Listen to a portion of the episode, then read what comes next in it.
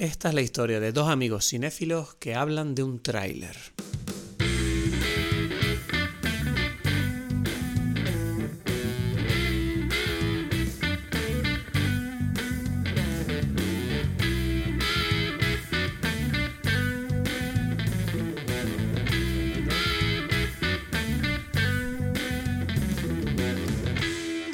Hola a todos, bienvenidos a Dime Pelis. Mi nombre es Cristo Gacielo desde Tenerife. Y mi nombre es Edgar Aponte desde Berlín.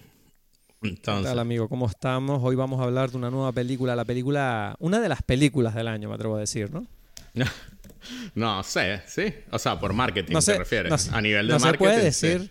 Es que no se puede decir que es la película del año por el momento, porque es que, es que salió con otra, ¿no? Que, no sé cómo se llama, ¿tú sabes cómo se llama la otra? Es que, no, es que el mm. marketing no se hizo bien, no, no nos enteramos de que había otra película. Todo el mundo preocupado por la vida, por las cosas, y es como si el marketing es algo que no hemos olvidado hacer. Nosotros sabemos cómo hacer eso, ¿no? la, humanidad, ¿no? Hay gente preocupándose, la inteligencia artificial, quién sabe, ¿no? Si, si Hay bombas atómicas en el mundo que podrían explotar. O sea, están ahí guardadas todas. No, a mí me parece más interesante que hay eh, científicos ahí que, que, vamos a darle todo a la inteligencia artificial, ¿no? Vamos a hacerlo, vamos a lograrlo. Sí. ¿No? Por ejemplo, ¿no? Y hay como una preocupación. Que ella lo haga todo. Que vamos a ver qué pasa. Y no, no, bueno, sí, si al final ellos lo hacen, bueno, no sé, no, no, no, no sé, no sé si. Pero hay que ganar, hay que ser el primero en inventar la inteligencia artificial, ¿no? que es un tema que es un tema que me recuerda mucho a, la peli de hoy, ¿no? Es como, mm. hay que ser el primero. Hay que ser el primero, pero lo, que, lo que nos lo que lo que somos los primeros es marketing. Eso hemos ganado desde hace años. Eso le gana. Yo no sé si la inteligencia artificial va a saber cómo dominar el marketing de los humanos. Yo creo que es muy fácil. Yo creo que de hecho la, la inteligencia la inteligencia artificial va a decir como pero ¿para qué se gastan tanta plata? No es tan difícil llamar la atención de estos estúpidos. Pero bueno. Eh, nada, hoy vamos a hablar de Oppenheimer, eh, la nueva peli de Christopher Nolan. Christopher Nolan, ¿no? Otra vez con nosotros. Christopher Nolan. Su nueva película es de Tenet. Que a ti Tenet te dejó con un tema, ¿no? Tenet ahí como que... ¿De qué? Esa película que... ¿Qué no sé, tú dijiste que Tenet no te gustó a ti. ¿No? Yo siento que me gustó, más que a ti. Yo siento que me gustó más que a ti. ¿Sí? Creo. porque, yo no sé, yo no sé si me gustó o no me gustó, no me acuerdo bien ahora. Es, que, es, una peli, es una peli que yo siento que tenía que haber vuelto a ver, porque yo dije, bueno, la tengo que volver a ver, sabiendo lo que sé ahora, y nunca me senté a volver a ver porque no me, es como que no, me pasó algo con Tenet que fue como que no me provocó esa emoción de decir, uff, qué ganas tengo de volverla a ver. No. Que no me suele pasar con Nolan, excepto a lo mejor en The Prestige o ¿O en cuál más? Las de Batman nunca he querido volverlas a ver, excepto la de Dark Knight, que es verdad que creo que la habré visto un par de veces. Memento creo que la vi contigo aquí en el podcast de nuevo, que sí que tenía curiosidad, pero aparte de eso ya poco más. O sea, curioso este efecto Nolan, a pesar de que a mí me parece un gran director. ¿Cuáles hemos hecho nosotros de... ¿Cuáles hemos hecho aquí? Solamente Tenet, ¿no? Creo que Memento... Y, Memento. Tenet y Memento, Tenet y... Es verdad que no hemos hecho ninguna más. Yo creo que solamente eso, porque bueno, se mencionó Inception, ¿no? En, tu, en tus mejores de la década. ¿no? hicimos Inception tampoco, es verdad. No, no, se mencionó en las mejores de la década. De, que estaba en tu... creo que tu película favorita de la década, ¿no? Sí, es una de mis... No, creo que es la número uno. creo. Creo que es la número uno. ¿Sí? Sí. ¿De la última década? Sí. Puede ser. Sí, sí, sí. Es curioso. Yo creo que la gente que está escuchando tiene que estar diciendo como este tío no se acuerda de nada de lo que le gusta o qué. Pues no, ese soy yo. Que no, yo sé que hay cosas que sí te acuerdas todos los días. Son un poco fastidiosas. Pues, sí, pero, esto no. ¿Qué decías? que sí, que, que, la vez que hablamos de Tenet, tú mencionaste que, que en realidad no te gusta mucho... Eh, ¿Cómo se llama? Eh, Batman. De, no eres muy fan de las Batman de, de Nolan. Recuerdo un poquito de O sea, me pasa algo raro con las Batman porque siento que son buenas o sea, siento que para una peli de superhéroes es como, coño, están bien hechas, porque, porque tienen como ese tono que se sale un poquito de lo infantil que dices, bueno, esto siento que estoy viendo una peli de James Bond cuando estoy viendo las Batman de, hmm. de, Nolan, ¿sabes? Eh, y, eh, y, me gusta, me gusta esa, esa seriedad que tienen las pelis que, se, que, en cierta forma te da como esa emoción. Hmm. Pero no me, no sé, yo, yo siento que ya es que yo siento que yo, ¿sabes? Yo soy un niño de los cómics. Yo soy un hijo de, de, de, todo eso y se supone que me debería encantar, pero yo creo como que mierda, nací demasiado pronto. Y para cuando yo estaba en mi vida ya interesándome por otras cosas, llegaron estas películas y es como que siempre ha sido como una lucha para mí volver a tener el interés que yo siento que la película que me está pidiendo, ¿sabes? Entonces es mm. como que al final, bueno, las disfruto, pero siento que, siento que, ¿sabes? Hay una parte de mí que dice, pero nos gusta. Mm, no sé si me gustan tanto. O sea, mm. sí, están bien. A nivel fílmico, me parecen que están... Sí, ojalá hubiera más pelis de superhéroes como esas, yo creo. Porque las de Marvel y las de DC claramente van por otra línea del estilo que Nolan marcó, ¿sabes?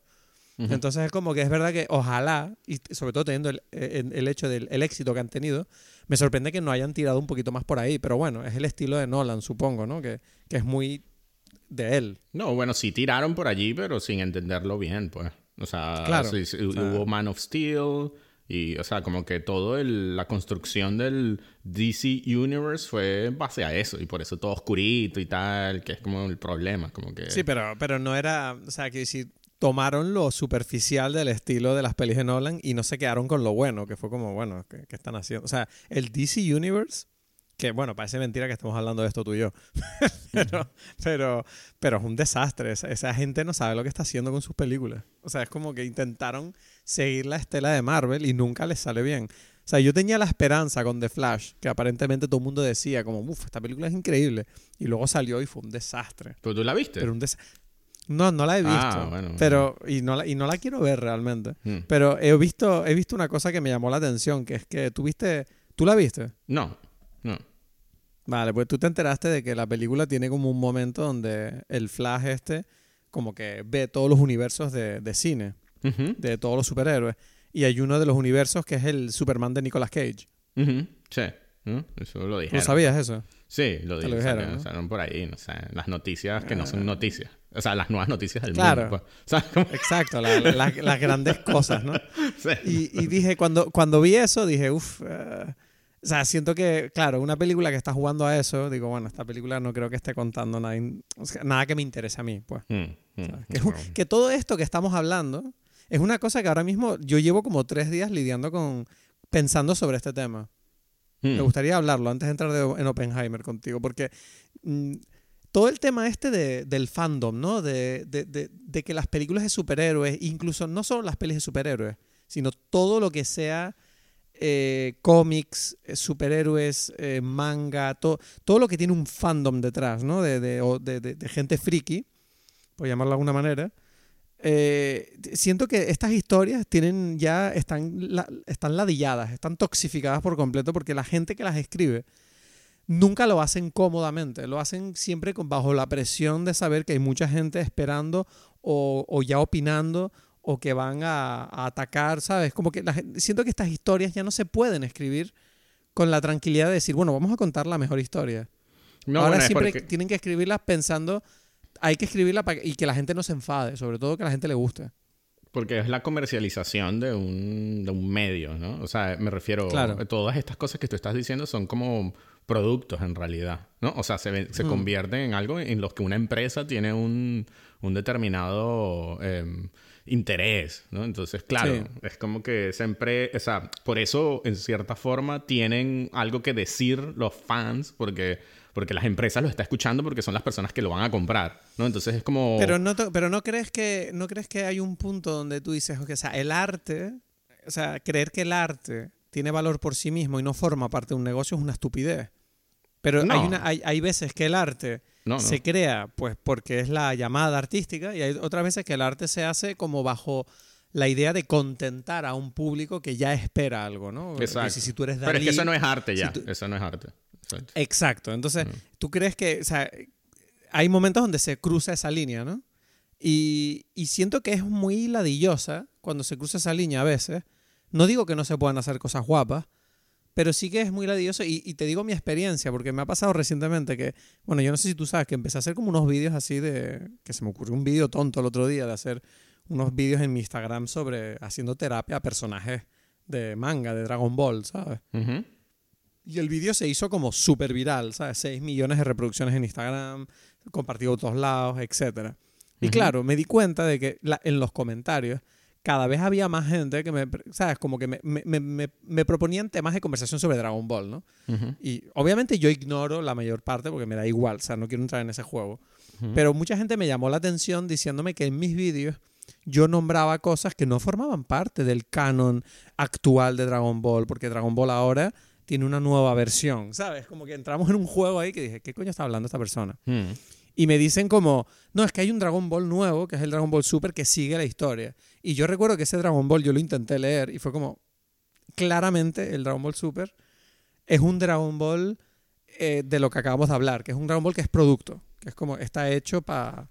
Y yo siento que el Dragon Ball de antes también era un producto, pero tenía un poquito todavía de ganas de contar algo dentro de su propia esencia, ¿sabes? Y claro, cuando, yo le, cuando yo le dije a la gente en los comentarios que dije, bueno, voy a contestar a esta gente. Y le dije, mira, es que para mí este nuevo Dragon Ball que salió hace unos años, para mí no, no es Dragon Ball, o sea, me da igual. Es malísimo, me parece. A mí no me gusta. La gente se volvió, o sea, tengo a gente que me insultó, que me odian, ¿sabes? como, como, como, diciéndome, no, es que tú eres un, un, fan, ¿cómo lo llaman? Un gatekeeper, un nostalfan, un no sé qué. Y yo empecé a ver toda esta reacción, ¿sabes? De esta gente que claramente son incapaces de aceptar la idea de que a alguien no le guste lo mismo que a ellos, ¿sabes? Que es como que a mí me da igual si a ti te gusta. Mm. mejor para... O sea, te envidio porque tú estás disfrutando de algo y yo no. Mm. Pero... Pero, pero claro, eh, eh, entramos en esa dinámica y claro, yo, claro, la reacción que te sale es querer defenderte, ¿no? De querer entrar en esa comedia y decir, no, pero es que tú no entiendes que esto, esto no es lo mismo que antes. Y me di cuenta de eso de, ¿cómo, cómo, en qué momento pasó esto donde tú tienes que discutir con los fans sobre la calidad o la descalidad de un producto que a ti te puede gustar o no. Y, sobre todo, y sobre todo, ¿por qué, por qué? O sea, quiero decir, para mí es tan clara la diferencia de calidad entre un producto y otro, que es como, bueno, no sé, si alguien no lo ve, no pasa nada, yo me estoy haciendo viejo, mi generación se está muriendo y ya está, ¿sabes? No sé, cada uno le gusta lo que le gusta. Pero sí que me da la impresión, sí que me sorprende que, si no existen los fans del padrino que van a pegarte si dices que, bueno, no te gusta el padrino. Bueno, no sé, ¿será que a ti te gustan otro tipo de pelis, pues? Exacto. ¿Sabes? es como. toda esta conversación. de esto. Toda esta conversación pega demasiado, pero de una forma que tú no tienes idea con la otra película que no sé si hablaremos algún día. No, no, bueno, bueno, ya sé, sí, sí. Es que en realidad no sabes lo que estás haciendo. No que... No la nombres la otra película, ¿eh? No la bueno, bueno, por eso, pero entonces casi que, casi que, bueno, en la otra película hablaremos de, de la introducción de esta película. claro. Pero eso no estaría mal, no estaría mal porque pega con la idea de otras dimensiones.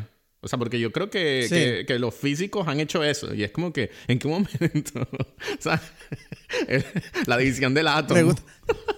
Me encanta cómo estás intentando retraer toda la conversación a la película de hoy.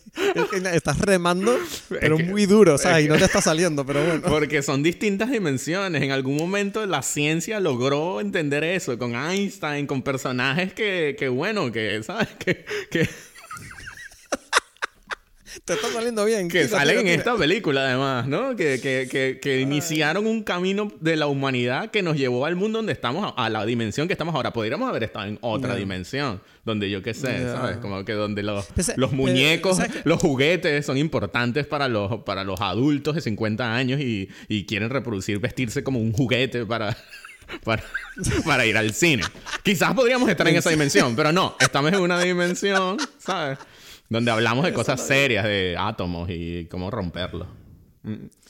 Bueno, pero sí, eh, todo esto lo hemos hablado, te, lo he contado porque es que para mí ha sido como muy intenso estos días y quería hablar contigo porque no hemos hablado mucho esta semana. No, no, em, mm. Entonces, bueno, Christopher Nolan. Eh, Christopher Nolan.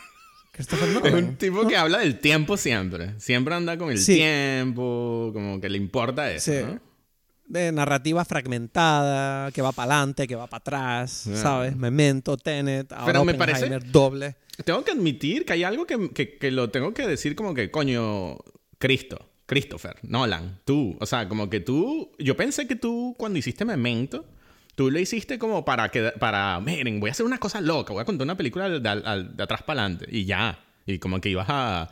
Y después ibas a empezar a hacer películas de superhéroes. Sí, y la gente dijo como que qué maravilla Y luego el tipo dijo, no, lo voy a hacer, lo voy a hacer de nuevo. Y, que iba, exacto, iba a ser solamente películas de Batman y ya. Y después resulta que no, que como que todas las películas es como que no, he pensado otra idea sobre este tema, sobre el tema sobre del tiempo. el tiempo ahora, en vez de contártelo para adelante y para atrás, te lo cuento como hacia al revés, pero literal, los personajes para atrás. Y tú, ok.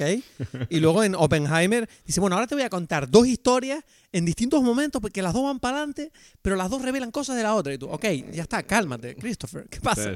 ya, o sea, ok, bien, guay. O sea, por lo menos lo está intentando, ¿no? Está como... No, le gusta, lo que el tipo está obsesionado con el tema. sí, sí, es como cuando, cuando hablamos de Wes Anderson, tú decías que él está como encerrado, o sea, la gente dice que él está como limitado por su estilo y tú decías que al revés, su estilo es precisamente el que le libera para poder hacer lo que quiere. Exacto. Tal vez Nolan está intentando hacer algo más, más o menos lo mismo, ¿no? Es como que él siempre juega con el tema del tiempo, ¿no? Y sí, sí, sí, Él sabe que ahí está el interés que, él, que lo atrapa, ¿no? O sea, que el interés que... de por qué él quiere contar una historia, ¿no? O sea, pareciera que hmm. está ligado al tiempo. Entonces... Sí, no sé, no sé si, si eso ya nos da inicio a hablar de la película, a hablar de la bebida. No podemos. Hablar de la bebida. me da rabia que te lo iba a decir, ahora te lo iba a preguntar. o sea, te iba a decir, ¿cuál es la bebida de Oppenheimer? Que tengo mucha curiosidad. Es muy fácil. Es fácil. Debería hacerlo, si viste la película. Vale. Bueno, no sé, puede ser un Dirty Bomb. ¿Existe un cóctel que se llama así? No. No. Pero, pero, pero, este, estoy siguiendo tu, tu, línea de pensamiento original con respecto a los cócteles, digamos. ¿Qué es lo que beben en la película? Vale, te explico una cosa. Cuando salí de esta película y pensé, mierda, no me fijé en lo que beben los personajes y dije, coño, llevo tres años con el podcast. ¿Por qué se me olvida siempre mirar lo que beben los personajes? Pero además porque es muy interesante. Porque no solamente they make a point out of this, ¿sabes? Porque además, bueno, son como borrachos los personajes en una versión muy, muy Nolan de la, de, la cosa, pero lo son. Y ellos están bebiendo esto todo el tiempo, ¿no? Bueno, no sé, se me ocurre whisky, pues. No, en serio. O sea, pero no, te recuerdas. No me acuerdo, no me acuerdo. Ninguna escena. no me acuerdo. No me acuerdo. Llega, es más, Oppenheimer está preparando las bebidas. Las está preparando. Y tú dices, ah, pero entonces me estoy, me estoy, estoy enterándome de la receta aquí. En realidad no, pero, pero sí tampoco tampoco te recuerdas esa escena. Él hay una escena donde él estaba poniendo como unos vasos, los está haciendo como preparando como para hacer una margarita. ¿Sabes? Como que los estaba poniendo con un líquido. Verdad. Que de hecho lo pensé viendo la película. Digo, mira, que el cabrón está haciendo margarita. Pero en realidad no, estaba haciendo margarita. ¿no? Es que eso es lo raro. Él resulta que Oppenheimer, bueno, esta película está basada en un libro, ¿no? Que es el American Prophet. De, eh, ¿cómo se llama? American Prophet. ¿Sabes? Ahí el nombre. American Prometheus, perdón. American Prometheus, no American Prophet. Y es como la vida, o sea, fueron unos, unos escritores que analizaron, o sea, escribieron un libro sobre la vida de Oppenheimer. Bueno, y allí, en ese libro, sí está especificado eso. Resulta que él, bueno, hacía fiestas ahí en los Álamos, ¿no? Y entonces su, y él preparaba su martini. Su dry martini, pero Oppenheimer, pues, él, era un invento de él. Y resulta, bueno, y ese fue el que hice de acuerdo a la investigación que ellos hicieron. ¿Y, cuál es la receta? La receta tiene cuatro onzas, o sea, como dos, o sea, cuatro shots de gin y un poquito de vermouth. un así como un dash de vermouth. O sea, como una cosa de borracho completamente. Y... Pero eso es terrible. Y, pero lo interesante, lo que él estaba haciendo ahí con el vaso es que el, el, borde del vaso, de la copa de Martini, bueno, los ponía súper fríos. Súper con, o sea, era como una... Él llegaba y los metía como en la nevera, salían como súper fríos. Y, y, la, el borde lo bañaba en una eh, mezcla de jugo de limón con miel. Y ese es el, ese es el borde. Bueno, entonces te da ese es el toque dulce, ¿no? Que le hace falta a esta puta bebida. Porque es que si no, ni siquiera es un cóctel. O sea, mm. Sí, bueno, así son los martinis. Y resulta que muy fríos. Y entonces, precisamente en ese caso, porque tenía tanto gin, él los shake. Él no, no los hacía revueltos, sino. Es que no sé cómo se dice en español. Batido. Batidos, en lugar de revueltos. No, batido suena como, como una licuadora. No sé. no. no. sé, Mezclados. Mezclados o revueltos no sé, sacudidos. Bueno, eso, como que con un cocktail shaker que es como inusual para un martini, pero con tanto gin. bueno, tiene sentido, ¿sabes? Entonces, bueno, imagínate, estoy bebiéndome el martini de Oppenheimer. Ok, magnífico. ¿Está bueno? Está súper fuerte. Vas a estar borracho a mitad de episodio. está muy bueno. bueno, voy a estar como cuando Oppenheimer hizo su bomba, pues así, porque estaba borracho, obviamente, igual que la esposa todo el tiempo. Uf, esperemos que no te arrepientas después del episodio, como hizo Oppenheimer. Eh, vamos a entonces a por la sinopsis, ¿te parece? Dale. Vamos allá. En tiempos de guerra, el brillante físico estadounidense, estadounidense Julius Robert Oppenheimer, al frente del proyecto Manhattan, lidera los ensayos nucleares para construir la bomba atómica para su país. Impactado por su poder destructivo, Oppenheimer se cuestiona las consecuencias morales de su creación. Desde entonces y el resto de su vida se opondría firmemente al uso de armas nucleares. Hmm. Te digo una cosa, hemos fallado aquí, tengo yo la sensación, porque yo siento que la sinopsis tenía que haber estado al final. Para ser como más noganiano, ¿sabes? Como hay que, hay que ah, mover la cosa, hay que... Empezar por la bebida, luego hablar del final de la película, luego intro. Exacto. Soy Cristo Castillo de Tenerife. Exacto. ¿Sabes? no faltó, no faltó. Sí. ¿no? unos idiotas. Pero bueno, no pasa nada. La gente yo creo que nos perdonará, nos mm. perdonará. Em, bueno, Nolan, no sé, me gustaría... Yo, no, yo suelo hablar mucho en los comienzos de los episodios. Entonces, para una vez, me gustaría saber cómo te sentiste tú al salir de la película. ¿Qué opinas de la película? Ok, o sea, lo primero que sentí cuando salí de la película es que no entendí nada. Porque no entendí la mitad de lo que dijeron, no entendí, no entendí la mitad de lo que decían estas personas. No porque fuese muy inteligente, sino porque el sonido es una mierda. O sea, vale, yo es quiero un tema, ¿no? Hay que decírselo. Tú me, comentaste esto. Hay que decírselo a Nolan. Alguien, alguien, yo siento que, que, la gente está alrededor de él, ¿sabes? Lo, todos, o sea, las productoras, Warner Brothers, precisamente. Y como que, ¿tú le has dicho algo del, tema del sonido? Y ahí viene Christopher. ¡Eh, Christopher! ¡Qué buena tu película! Me encantó. Oppenheimer. Vamos a ganar muchos Oscars y tal. Y es como que el sonido. ¿Qué? ¿Qué dijeron es que esto se le, lleva, se le lleva diciendo, entonces explícame, porque tú me contaste esto el otro día, me dijiste, es que no se oyen los diálogos, etcétera. Entonces, claro, yo, yo no tuve ese problema, ahora hablaremos por qué yo no lo tuve, pero me gustaría saber sobre todo, tú dices que esto le lleva pasando unas cuantas películas, el tema de que no se oyen bien los diálogos, ¿por qué? Eh, o sea, yo no sé si lo hablamos cuando vimos Tenet. Yo estoy casi seguro que sí porque fue porque me pasó igual. O sea, en Tenet me sentí perdido, o sea, como que... Y yo te comenté, no por la película, o sea, que igual es confusa, sino por, por los sonidos. Y entonces em, resulta que, o sea, no sé si lo leí, no sé dónde, dónde llegué a, a, esta especie de teoría que me parece que tiene mucho sentido. Y es que, que desde que él comenzó a utilizar las cámaras IMAX, el sonido se vuelve peor porque, porque estas cámaras son muy grandes y hacen un, hacen un sonido infernal. Y entonces, claro, ese sonido me imagino que entra en la toma y por eso la, la mezcla de sonido incluye tanto, tanta música, o sea, como que el volumen de, la, de todos los efectos, de la atmósfera es demasiado alto.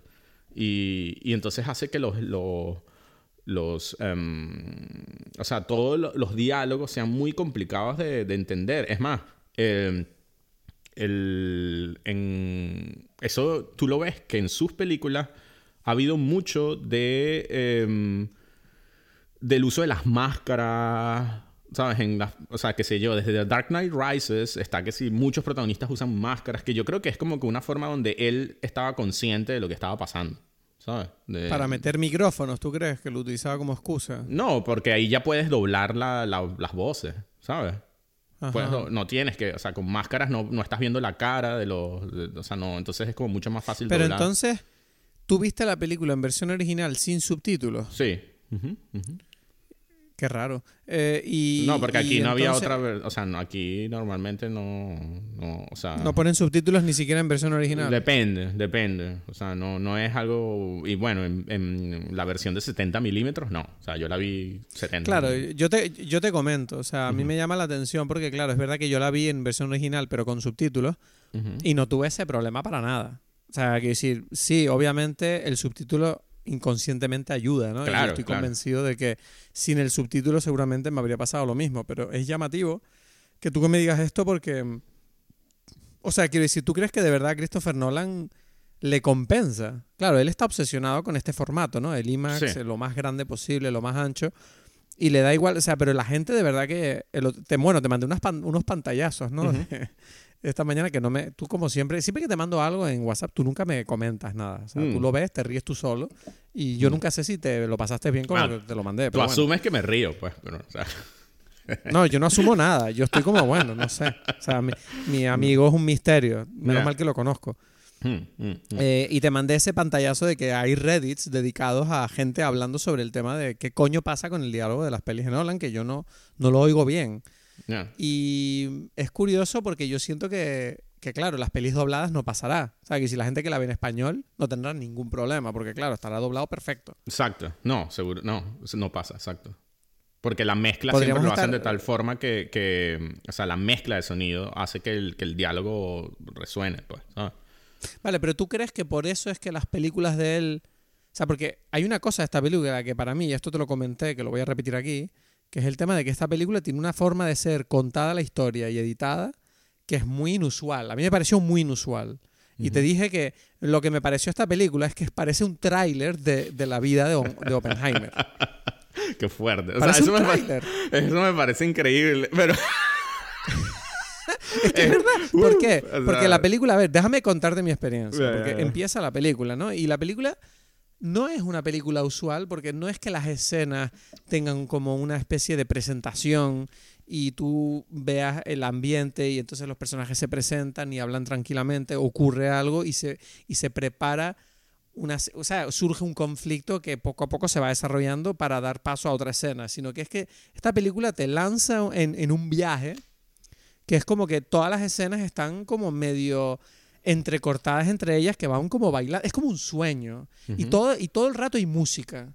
¿no? Entonces es como que todo el rato las escenas empiezan y no te explican dónde está exactamente ni quién es quién, te lo dicen más o menos rápido y es como que tú estás entrando a la carrera con la película y dices, wow, o sea, yo me acuerdo que empecé la película pensando, wow, la intro de la película está muy bien, o sea, wow, em, empezamos rápido, ¿no? Me está contando que este tipo está en clase, nadie le hace caso, entonces, claro, él quiere llegar a ver a la, a la conversación de Niels Bohr y está corriendo y no sé qué, y digo, coño, parece como una intro muy guay, pero de repente voy viendo que esa intro no se acaba nunca, no hay un momento donde la película se siente, ¿no? Y es que todo el rato va pasando de una escena a otra y él está en una fiesta y conoce a Flores Pugh. En la siguiente escena ya se acostó con Flores Pugh. En la tercera escena él tiene no sé qué. Y es como, wow. Y lo pensé, qué interesante esta apuesta, porque no sé, yo no sé, igual aquí desde...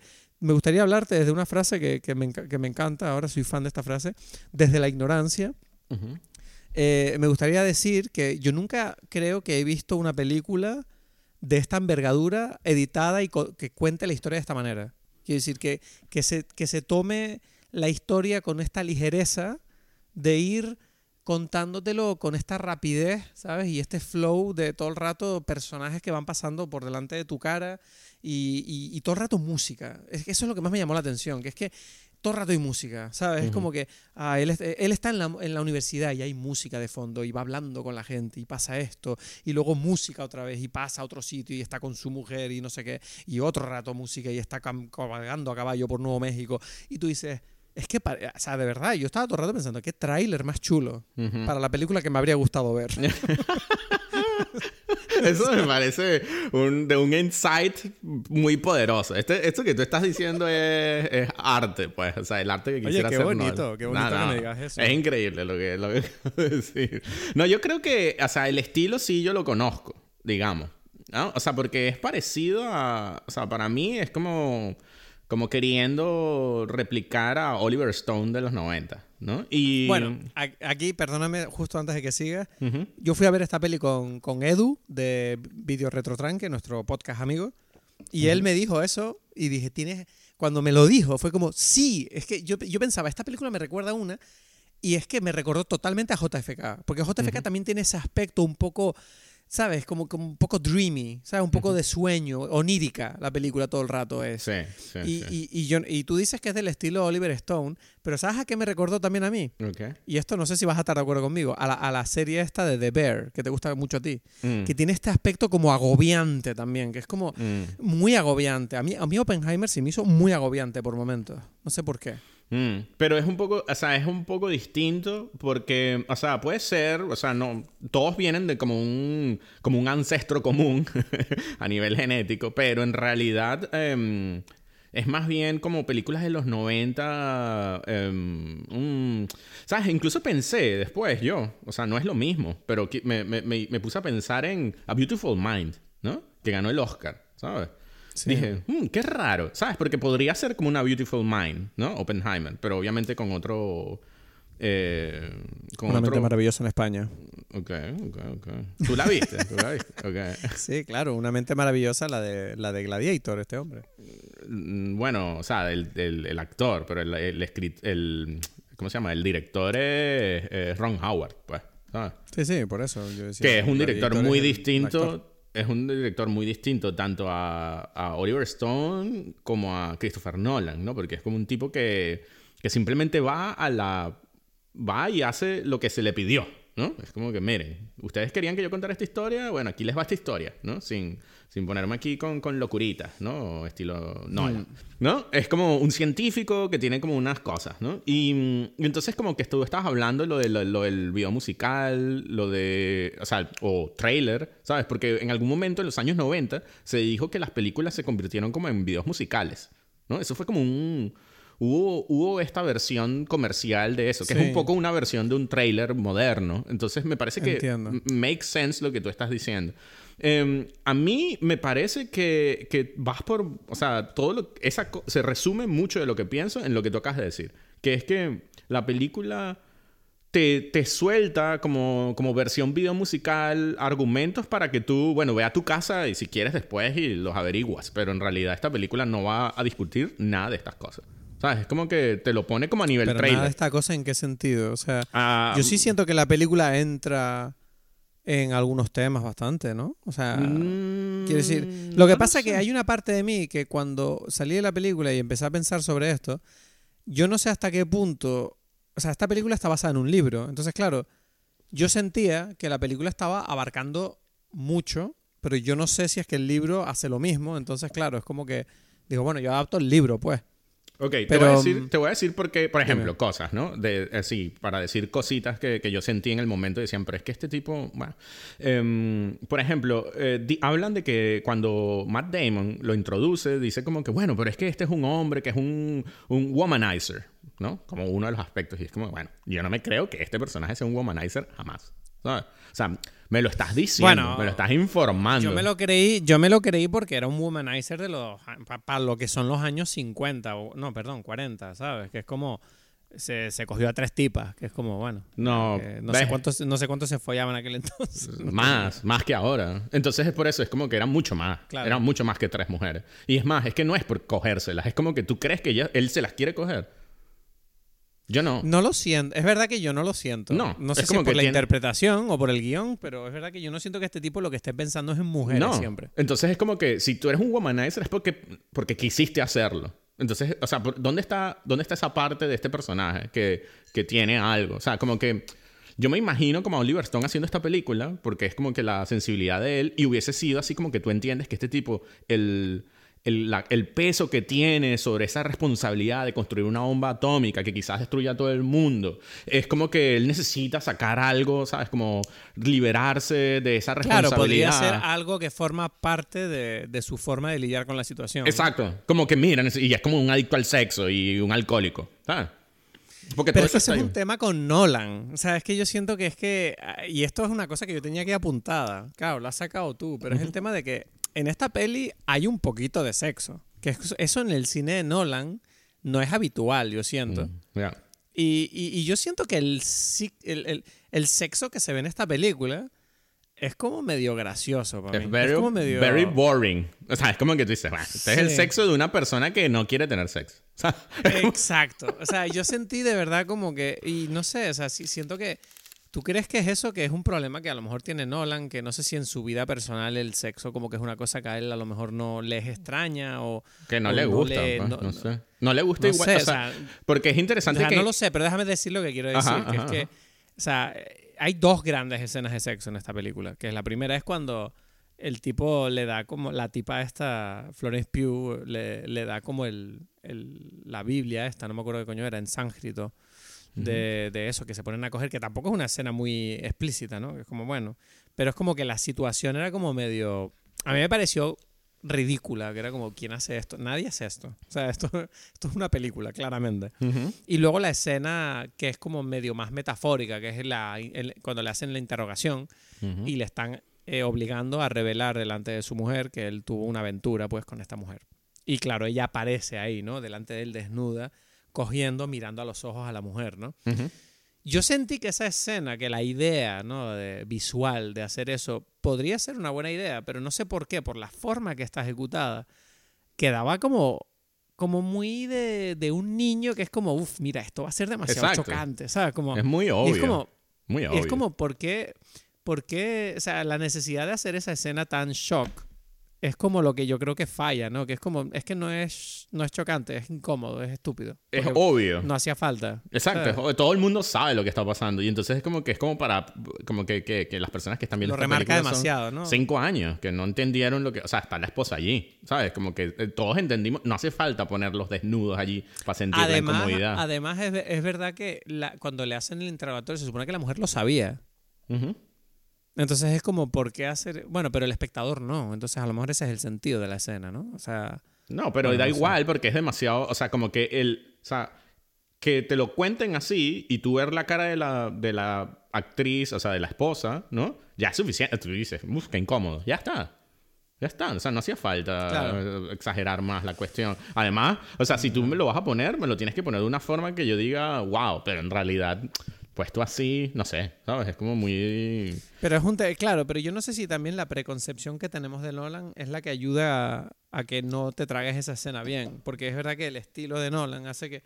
Que si Nolan es una estrella y cuando tú estás viendo la película, igual que te pasa cuando estás viendo una peli de Tarantino, tú sientes en cierta forma que estás viendo la mano de él dentro de la historia. Entonces, claro, cuando tú ves esa escena, es verdad que sabiendo que Nolan no es una persona que normalmente recurra al sexo en sus historias, en sus películas, cuando la ves, sí que te, yo sí que tengo la sensación de, ah, esto es la primera vez que lo hace. No, pero no es por eso, es porque le salió mal y entonces tú te das cuenta y dices, ah, ya, ya, está, ¿sabes? O sea, tú crees directamente que es ejecución, no es, no es, no es proyección por parte de... No, no tiene nada que ver con... Es que, es que es muy... En, alemán dicen placativ. Cuando tú te, te muestran algo muy obvio, ¿sabes? Como que, mira, es que me parece...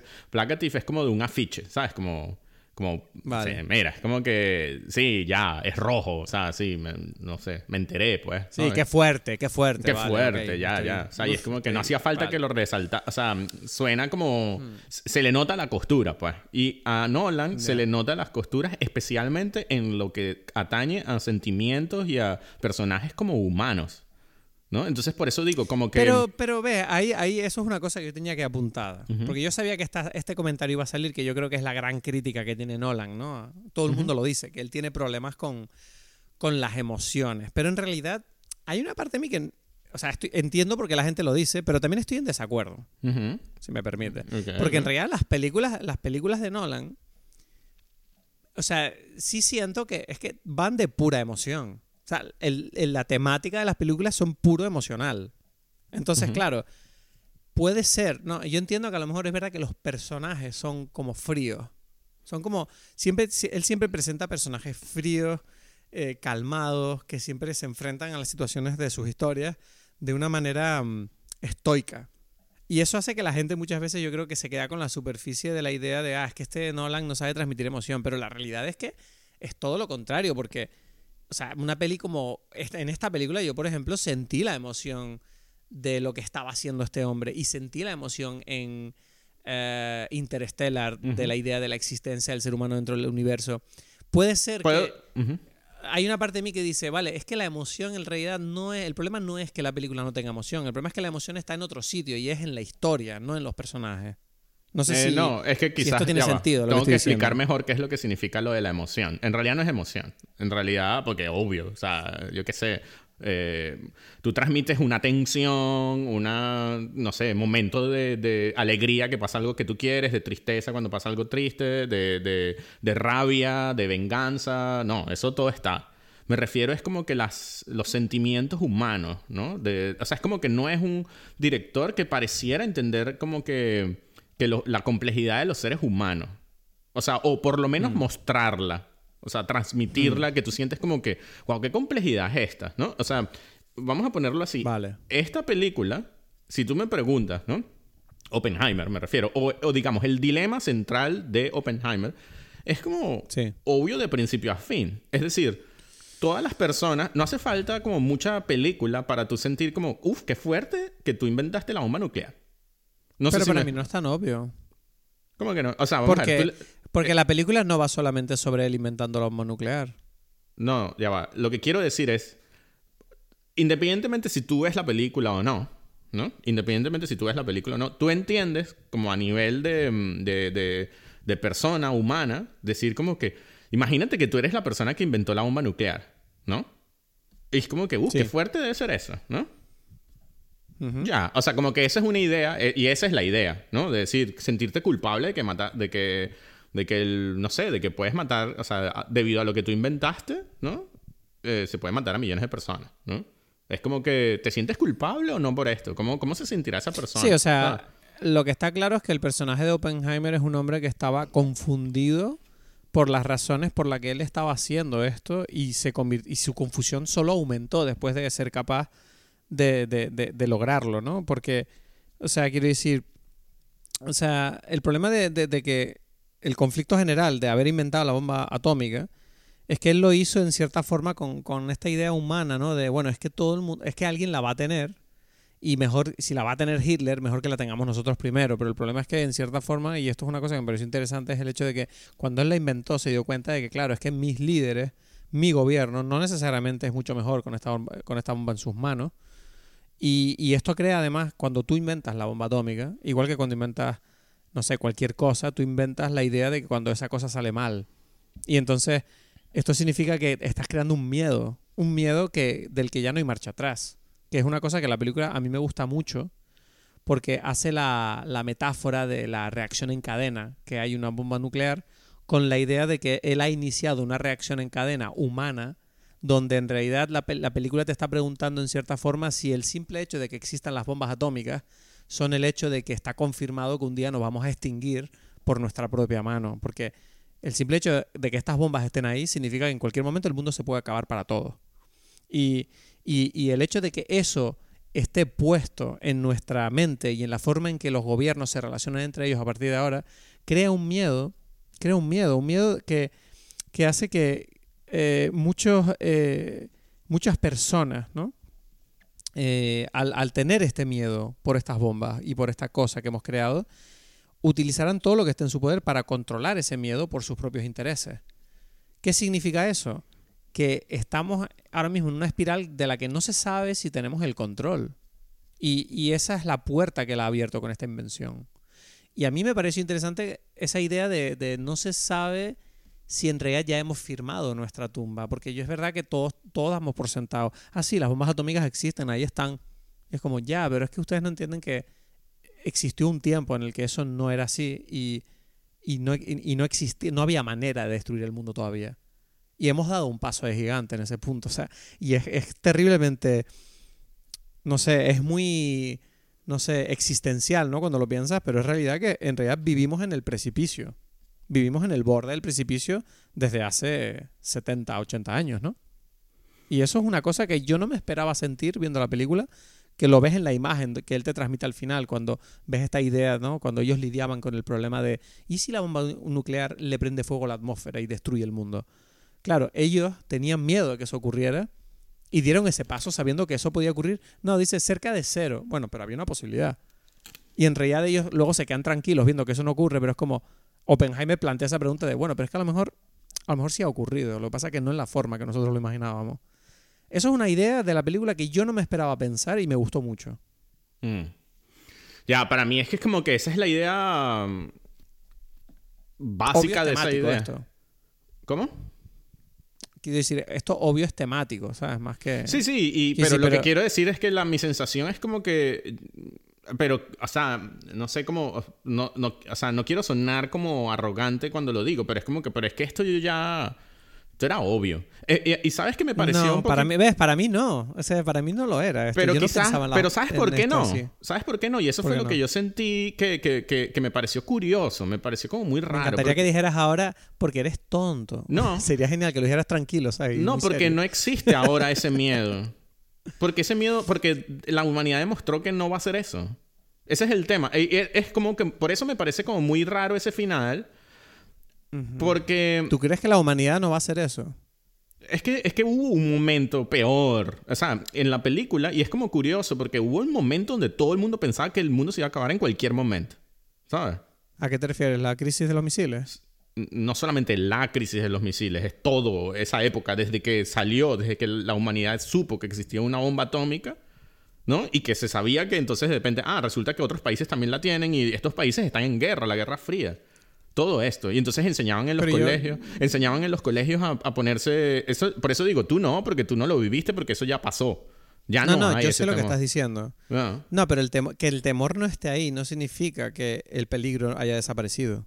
Sí, pero... pero Tú dices que sí, pero yo creo que no. no. pero... Porque... no, o sea, eh, eh, es que son como distintos niveles. A nivel temático, entiendo que no, porque puede ser, esto puede ser aplicado a cualquier otra cosa. Entonces, vamos a ver, el mundo ahora, si tú haces esa película y la película es, yo qué sé, Don't Look Up, entonces la gente dice, uff, es que se va a acabar el mundo en cualquier momento. Eso lo sienten, ¿sabes?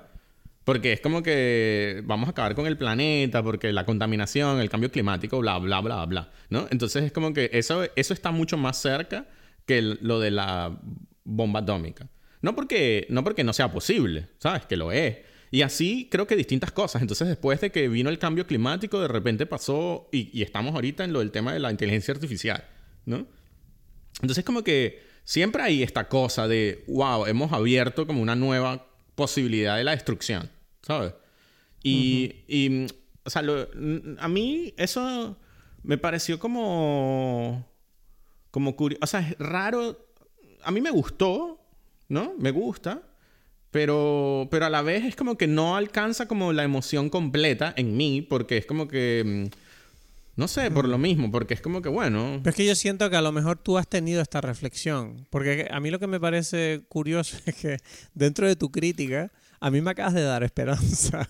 Porque yo salí de la película un poco como, uff, nos vamos a la mierda. O sea, eh, basta con que una persona, un gobernador, un presidente sea un idiota o un o un rencoroso de mierda o una persona sin empatía alguna y, ya, puede ser que se lancen una bomba y empieza la reacción en cadena que todas las bombas empiezan a caer. Pero es que eso, por eso, hemos vivido momentos peores con respecto a ese tema, porque ha habido tipos locos con bombas nucleares, ¿sabes? O sea, tú, tú, bueno, bueno, no sé, me parece esperanzador que me digas eso. O sea, yo me, estoy, me ha puesto de buen humor tu crítica de la película. Es que sí, o sea, y es que por eso, mi, lo que pasa es que la, la, crítica, y ahí como es muy raro. A mí esta película me recuerda un poco a Interstellar. A lo que yo pensé viendo Interstellar, más bien, ¿no? A pesar de que estoy revisando mi opinión. Estaba justo viendo la película antes de, de hablar. Que yo recuerdo que, que, cuando lo hablamos, que es nuestro primer episodio no oficial, ¿no? El de Interstellar, creo, ¿no? ¿Te acuerdas? Eso salió, es más, eso eh, salió en realidad. Salió ese episodio. Eso, eso salió, pero en un, en un, no en un, en una, yo tenía un blog y ese blog hacía, eh, yo tenía como conversaciones de películas y yo, y nosotros tuvimos eh, ese, tuvimos ese... Ah, ¿te refieres a, la, a, los, a, los episodios del podcast de prueba? Exacto, pero en este caso ni siquiera fue prueba, en este caso incluso salió a la humanidad, ¿sabes? Existió un blog de eso. Pero bueno, el cuento, el cuento es que para mí esa película es un intento, un intento fallido de Nolan de meter como sentimientos, amor en sus historias, ¿sabes?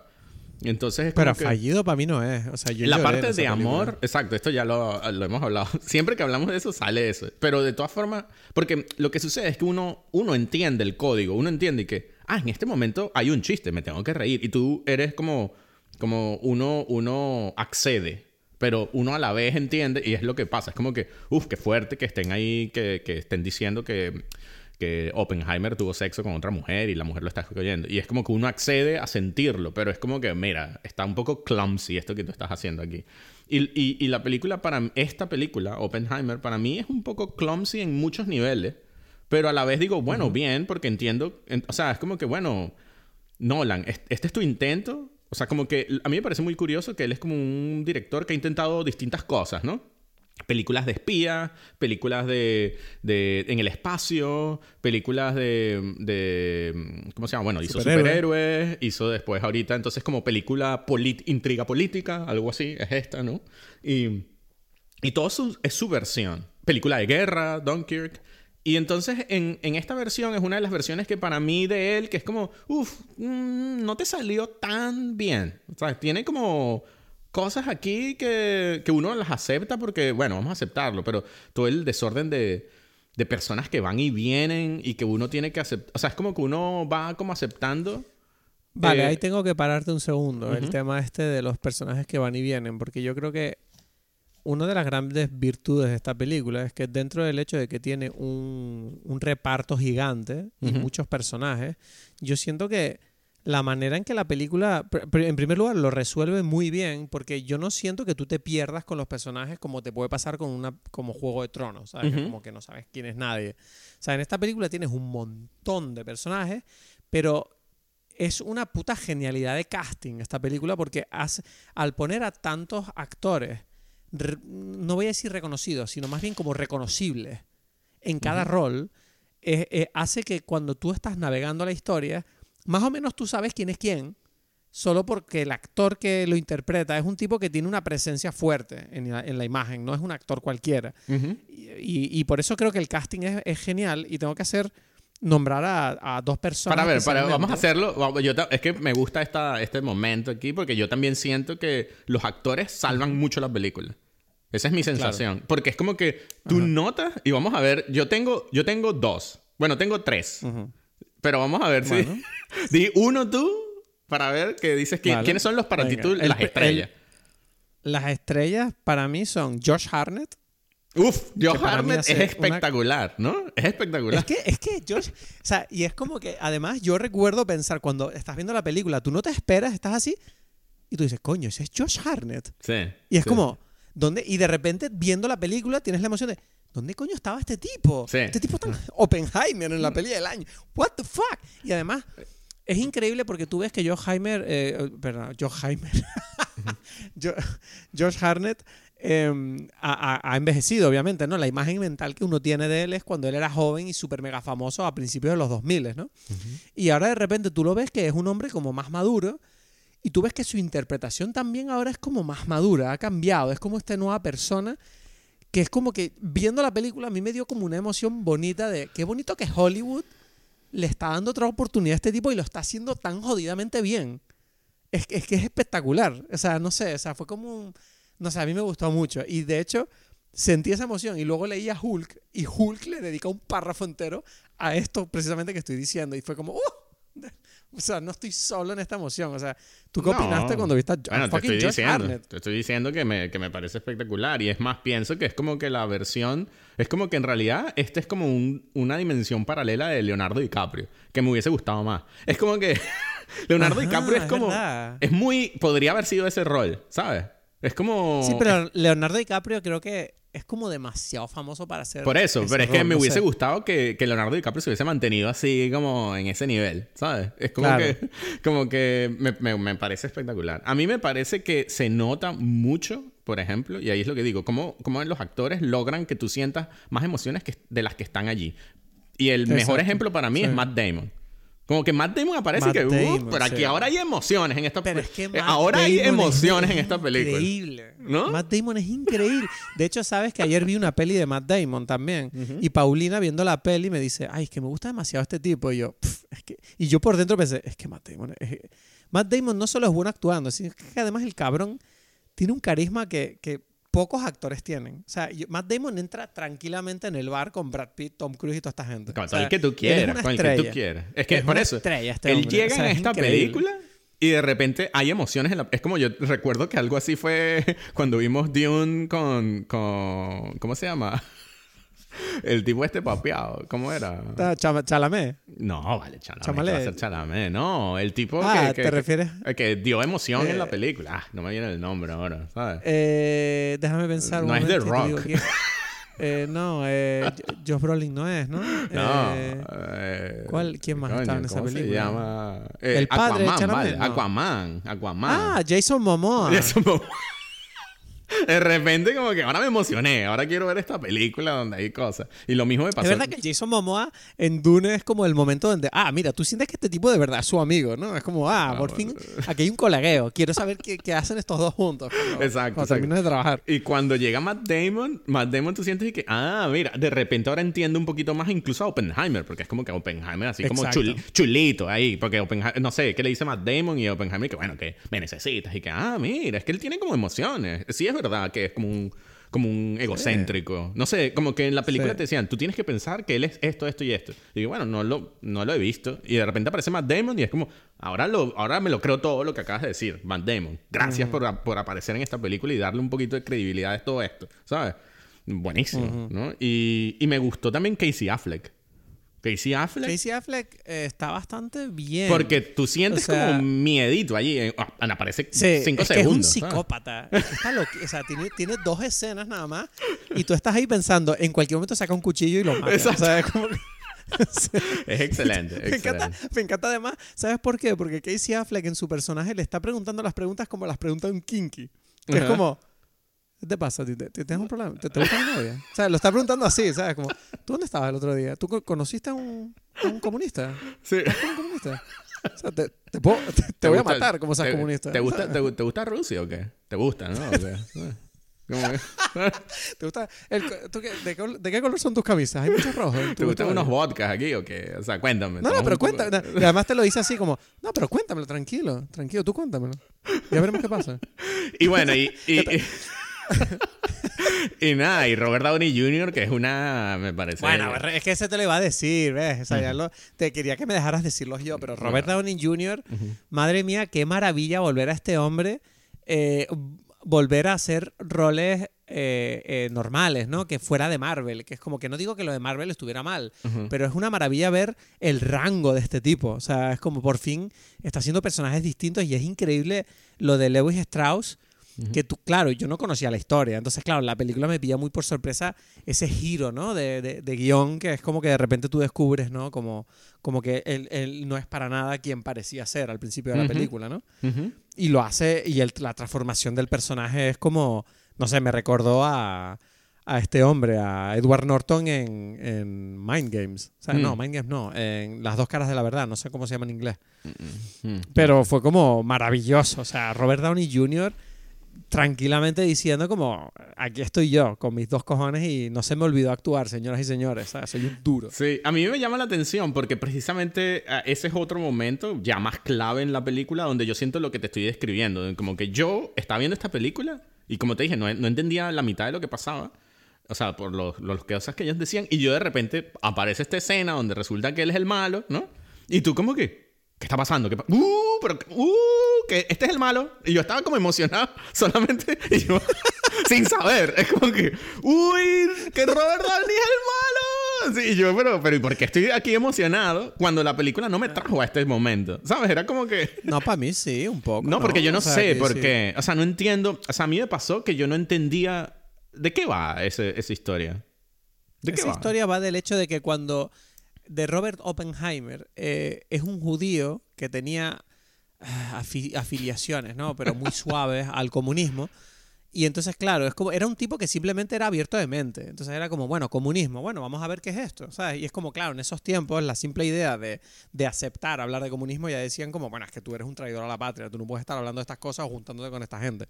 ¿Qué pasa? Que él se convirtió en una figura tan importante, pues el inventó la bomba atómica, que fue como bastante trágico la idea de que su propio gobierno, al que él le dio esta arma que le permite literalmente gobernar sobre el planeta, ahora de repente lo cogen y lo joden por, por ser una persona que tenga estas afiliaciones. Y yo creo que lo interesante de esa historia es que te demuestra lo que te dije antes, que es como este hombre inventó una bomba que permite que el mundo se destruya a sí mismo, dándosela al que se supone que él creía que eran los buenos, pero él descubre rápidamente que una vez que la bomba está fuera de sus manos, en realidad no hay nadie lo suficientemente bueno para tener esto. Y se demuestra en el hecho de que a él mismo, que es la persona a quien deberían tener en un pedestal, le van a traicionar por motivos que, que, son estúpidos en cierta forma. Son como medio ridículos. Es como este tipo claramente no va a traicionar a su país. Les, ha dado la puta bomba atómica.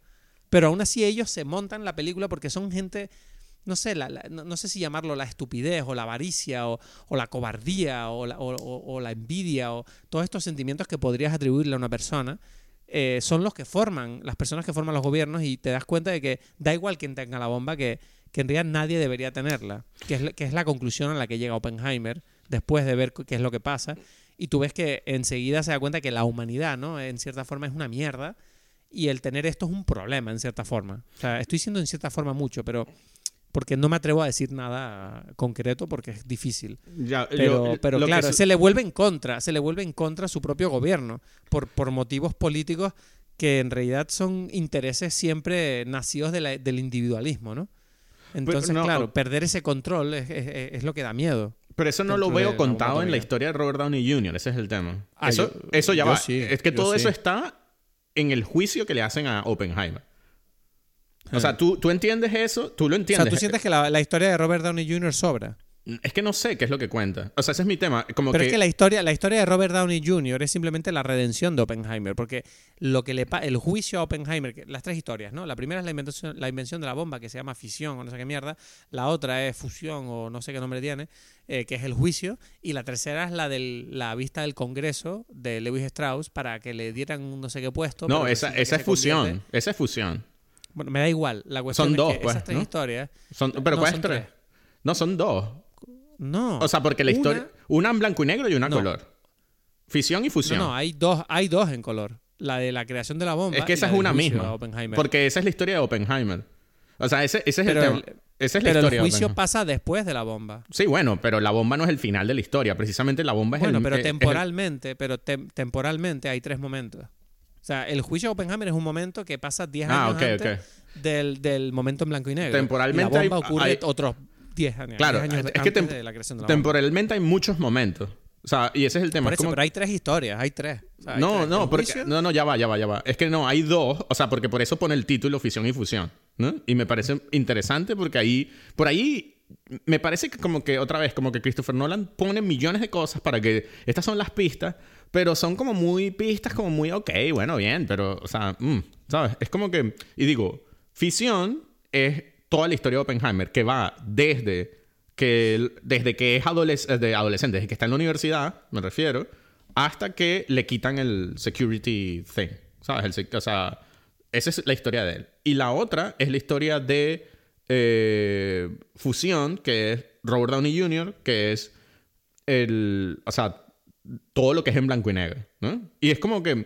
O sea, makes sense incluso los nombres, a pesar de en una forma muy Christopher Nolaniana, ¿no? De decir, ok, ¿por qué fisión? Porque es como que fisión es el proceso de separar el átomo, ¿no? Que es lo que hace eh, Oppenheimer en, para crear la bomba atómica. Pero a la vez está describiendo a este personaje que se está dividiendo a él en su en lo que él cree, ¿no? Es como que yo creo esto, pero también creo lo otro. Y está como que escindiéndose. Es como que este proceso de, ruptura, ¿no?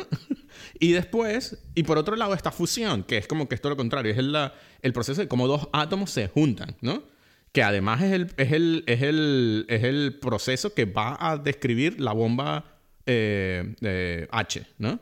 Que es lo que sucede después, que, que es lo que precisamente no, eh, Oppenheimer no quiere. O sea, él como que está de acuerdo con la bomba atómica, pero no está de acuerdo con la bomba H. Y lo que sucede es porque, porque y ahí viene, eh, Oppenheimer, no, perdón, eh, Louis Strauss es un personaje que él está captando, o sea, captando nueva información, aprendiendo nuevas cosas para su propio beneficio, ¿no? Es como que yo quiero esto, es para mí, es para mí, es como que él está juntando cosas en él. Y es precisamente, además, quiere, eh, se está proponiendo la bomba H como que yo quiero más para yo poder tener el, poder, ¿no? Entonces es como que, ok, I got it a nivel temático, pero curiosamente está como muy suelto, o sea, muy... Sí. O sea, como que te digo, como que la cosa que tú describiste está todo muy bien claro, muy claro en, en, el, en el hearing de Oppenheimer. Tú entiendes, ah, mira, el gobierno se le, se le cruzó, le quitan el security y tal. Y entonces, claro, lo que tú estás diciendo que el final es más bien la redención. Como que alguien va y le dice, bueno, miren, hubo gente que sí lo entendió, que no aceptaron. No, y no solo que lo entendió, sino que en cierta forma, cuando juegas a este nivel, siempre te va a pasar. Es como que no hay otra forma, la humanidad funciona de esta manera. O sea, no existe... Yo siento que precisamente es lo que él dice, es la inevitabilidad tanto de, de, la muerte en caso de explotar una bomba atómica como de la, la, la, la, violencia que puede provocar que tú te conviertas en una persona tan importante tan rápido dentro de este entorno político. A mí siempre va... Dime. Mm. No, que, que sí, o sea, pero a la vez, a mí lo que me pasa es que la misma película después como que en cierta forma niega esa redención cuando Einstein le dice, mira, esta gente lo que va a hacer es que te va a dejar ahí como que, que tú sufras tu culpa hasta que cuando ya estés viejo, cuando ya consideren que es suficiente, te van a dar un premio, pero ese premio va a ser solamente para ellos mismos, o sea, como para sentirse bien con ellos. Sentirse mejor. Sí. Y ya está. Y es como que, bueno, entonces no hubo redención. O sea, no sé si me explico, ¿sabes? Es como, no sé. Bueno, sí la hubo en el sentido de que se le, se le absolvió de todo lo que se le acusaba, ¿sabes? Y a nivel histórico él se le mantiene, se mantiene la figura de este hombre, ¿sabes? Que decir, esa es la redención que uno quiere, la marca que deja en la historia, ¿no? O sea, ¿para, hmm. qué, ¿para qué estamos, no? O sea, no, no, no hay otra cosa. El legado que dejamos detrás y... Porque Oppenheimer tranquilamente podía haber sido una persona borrada de la historia y haber dicho, bueno, los que crearon la bomba fueron este grupo de gente, ya. Pero no, se le mantuvo porque obviamente...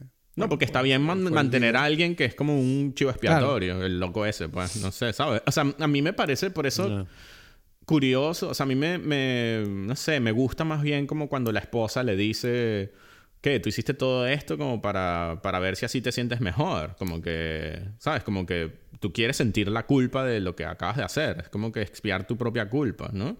Eso me parece como como que él hasta cierto punto él está como buscando eso. Hay como algo de eso. Sí. Es que él está lidiando con el hecho de que...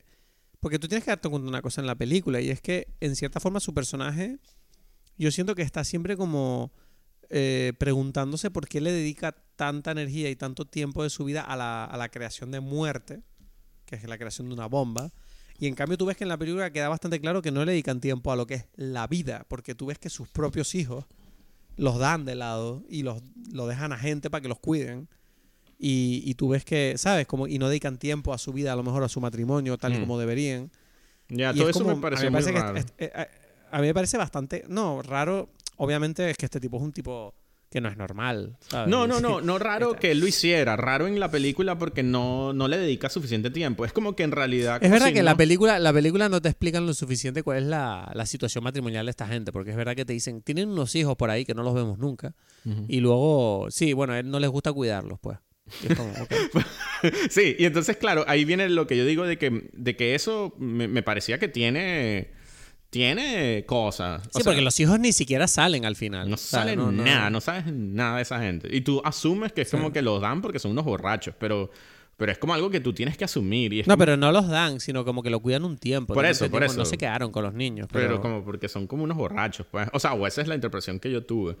Y no sé, a mí me, me pasó por todo este tiempo y que, pensé mucho. Eh, yo creo que yo te recomendé en su momento un libro que se llama Un verdor terrible de Benjamín Labatut. ¿Te suena o no? Sí me suena. Bueno, y este tipo, este, este, para mí, este tipo, en ese libro hay un cuento que prácticamente, eh, o sea, es como, como que yo siento que, bueno, tendría que, ¿cómo se llama? Nolan haber leído un poco porque habla, precisamente se llama Cuando dejamos de entender el mundo. Y es cuando Heisenberg eh, descubre su principio de incertidumbre, ¿no?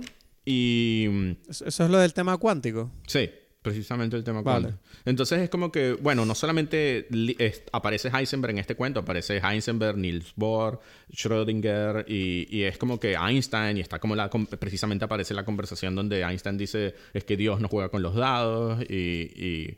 sí, que bueno, al final se ha demostrado que, que sí, en cierta forma. No, no, porque después, eh, eh, ese es el tema. Y Niels Bohr, Niels Bohr, exacto, sí, pero es que eso fue, el, ese es el principio de incertidumbre que descubrieron Heisenberg y Niels Bohr. Y entonces, o sea, e, es que él se lo dice a, a, él, se lo dice a Niels Bohr. Es como que, mira, yo no puedo aceptar esta teoría tuya porque es esto. Y entonces eh, Bohr le dice, o, sea, como que cuando, cuando Einstein le dice, no, Dios no juega con los dados, le dice, bueno, no es nuestro lugar decirle a él cómo manejar el mundo. ¿Sabes? Es como que. Exacto. Es como que ladra lo que le dé la gana. Yo qué sé si juega con los dados o no, ¿no? O sea, es como que. Entonces. Em, no sé, me parece muy. Lo, digo solamente porque en, ese en este libro, en ese cuento, está muy bien hecho precisamente cómo estos personajes, la vida de estos personajes, las cosas humanas de ellos, los llevan a estos descubrimientos. Es como algo que digo, uff, es que como que yo conozco muy poco de, de, quién es Oppenheimer, a pesar de que vi un biopic de tres horas de él, ¿sabes? Pero porque viste el tráiler, te lo he dicho. Tienes que ver la peli, tienes que ver la película. Exacto, Genial. La, Película, la película dura 12 horas. Lo que pasa es que no la sacó. Claro, claro, claro. Es que esto fue un rough cut ahí como para, para ver si le dan dinero para hacer las 12 horas originales, ¿no? Dijo, eh, eh, va tan sobrado que dice, bueno, mira, hacemos un tráiler y ya, seguro que esto nominado a los Oscars, tranquilamente. Pero oye, una cosa que no hemos nombrado, una cosa que no hemos nombrado que me gustaría, o sea, puede que no dé para mucha conversación, pero es el tema de que Emily Blunt, eh, me vas a disculpar, pero mira que los personajes, hay muchos personajes, pero la escena de Emily Blunt en el interrogatorio me pareció una puta maravilla. Ya, ves, pero yo también hubiese querido como que eh, yo siento que Emily conocerla más a ella, ¿no? Sí, se merece más, se merece más. Flores Pugh, yo tengo que admitir que el personaje de ella fue como coño, si esta tipa va a crear tanta devastación en Oppenheimer, me habría gustado sentir la devastación yo también, porque es verdad que cuando la tipa se muere, tú ves que Oppenheimer está ahí como destruido y yo decía, pero coño, pues si esta tipo es una caraja que te, que te cogí. En la película, por lo menos lo que yo he visto, es que te la cogiste un par de veces y es como, bueno, te gusta, pues, pero, pero no sé por qué.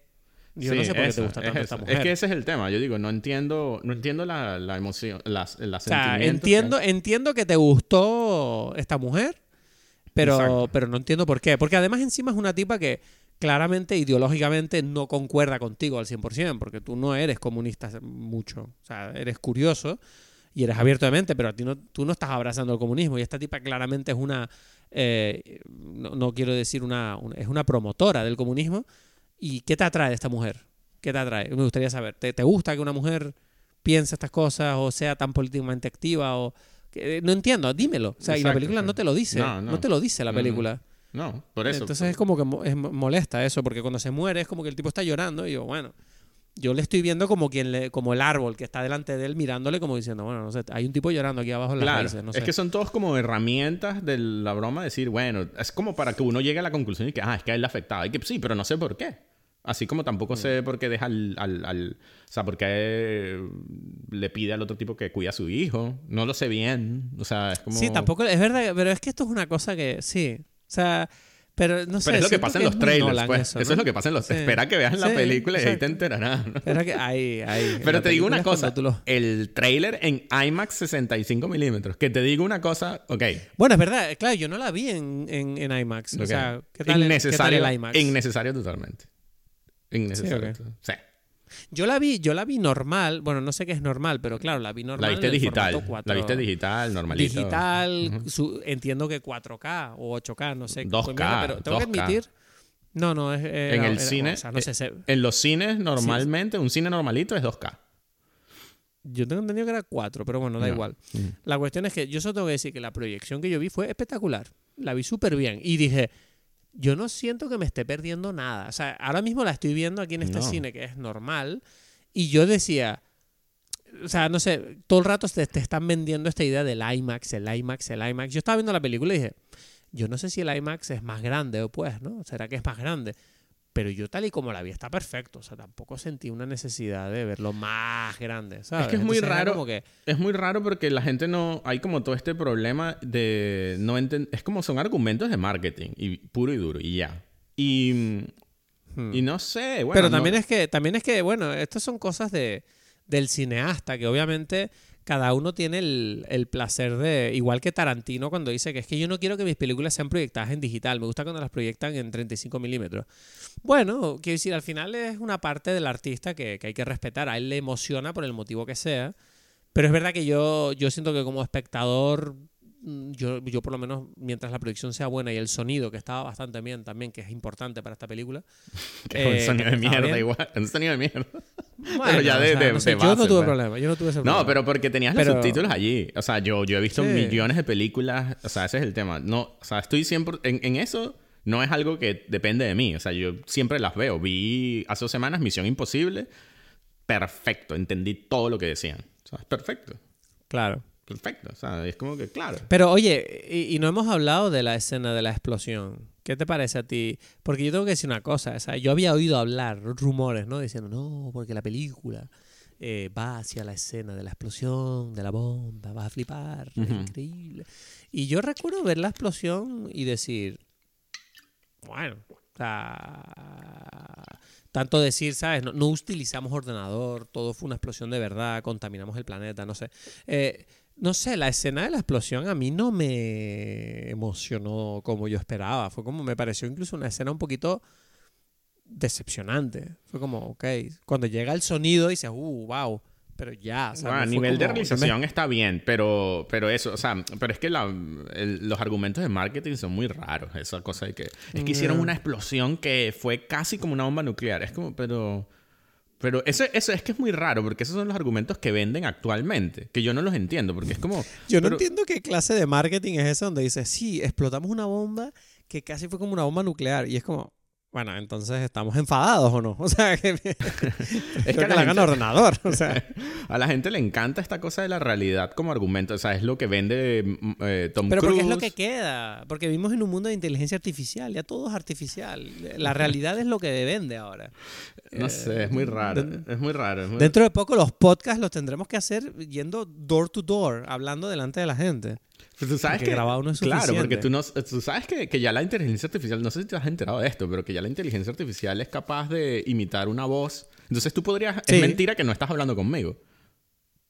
Sí, sí, o sea, existe... Eh, bueno, de hecho salió en internet. Eh, le pidieron una inteligencia artificial que simulara un episodio de, de Joe Rogan. Y tú lo puedes escuchar. Y es tres horas y es la voz de Joe Rogan hablando con otra persona.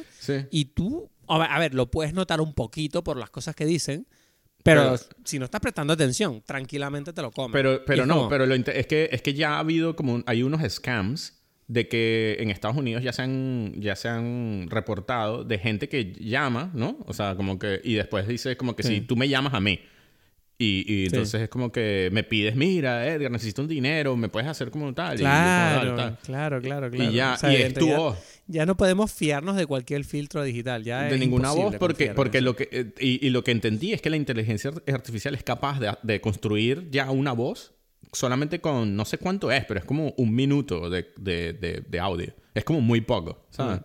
Y es como que imagínate la cantidad de audio que hay de nosotros.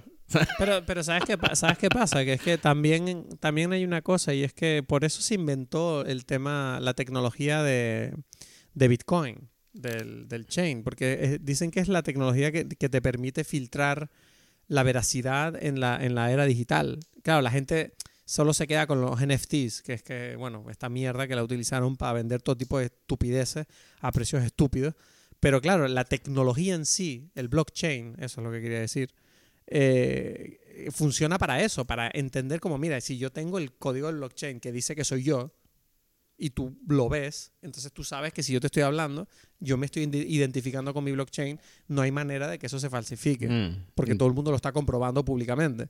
Entonces, claro, esa, esa, esa es como en, cierta forma el mundo en el que vivimos, donde la era digital se ha hecho tan poderosa y es tan fácilmente copiable y transmitible que, que se inventan estas nuevas tecnologías, ¿no? Y, y yo, por ejemplo, siempre lo estoy explicando, que, todo el tema del blockchain para el cripto se inventó, bueno, obviamente para un sistema económico y para unas monedas, pero es que funciona para precisamente para eso, para identificar cosas digitalmente. Mm. Más allá de que luego te vendan una foto en JPG que, que, bueno, que bueno, pues sí, la original es la tuya, pues.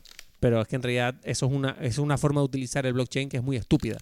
O sea, lo interesante del blockchain es crear un DNI con ese blockchain y que se sepa que ese DNI es tuyo. El, problema es cuando la, inteligencia artificial ah, tome el blockchain, ese es el problema.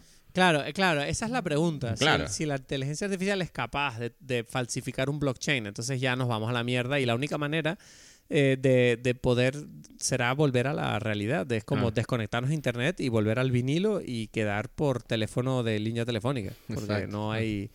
es que no. Es, bonito en cierta forma esa tragedia, ¿no? De imagínate que la inteligencia artificial se queda con internet y ya es como que todos nos quitamos. Es como, bueno, ya, internet es que es una cosa ahí que si tú entras, hay un universo ahí de, de ciudades digitales, de gente viviendo ahí dentro, que es una locura pero no entres, es una, no sé, tú no puedes, no funciona tu cerebro a la velocidad de la gente ahí dentro. Ok. Mm. Mm, mm, pues eso. En fin, Oppenheimer, entonces, Oppenheimer, entonces, para, para ir concluyendo, entonces, a ti no te gustó, me dijiste. Ah, me pasó que, bueno, la volvería a ver, la volvería a ver, a ver si, si, me, si me gusta más. Em, en principio, no es que es como que, bueno, admiro, admiro cuando, cuando la, gente se propone como que unas ideas. Vamos a ver, o sea, hay que decirlo. Esto es un. Es Nolan haciendo arte lo mejor que él puede. Y entonces a veces le sale peor. Porque está claro, y ahí viene algo que, bueno, no lo hemos dicho, pero la película en realidad. ¿Por qué él cuenta esta historia? O sea, ¿qué le interesa a él, Oppenheimer? Y es como, claro, porque se nota, uno puede muy rápido conectar como que eh, eh, Christopher Nolan se siente no sé si identificado, pero él siente como una conexión con este personaje. De, de, por un lado, un tipo muy técnico que quiere hacer, es como que como lo típico, todas sus películas tienen, son como una especie de directores de cine, ¿no?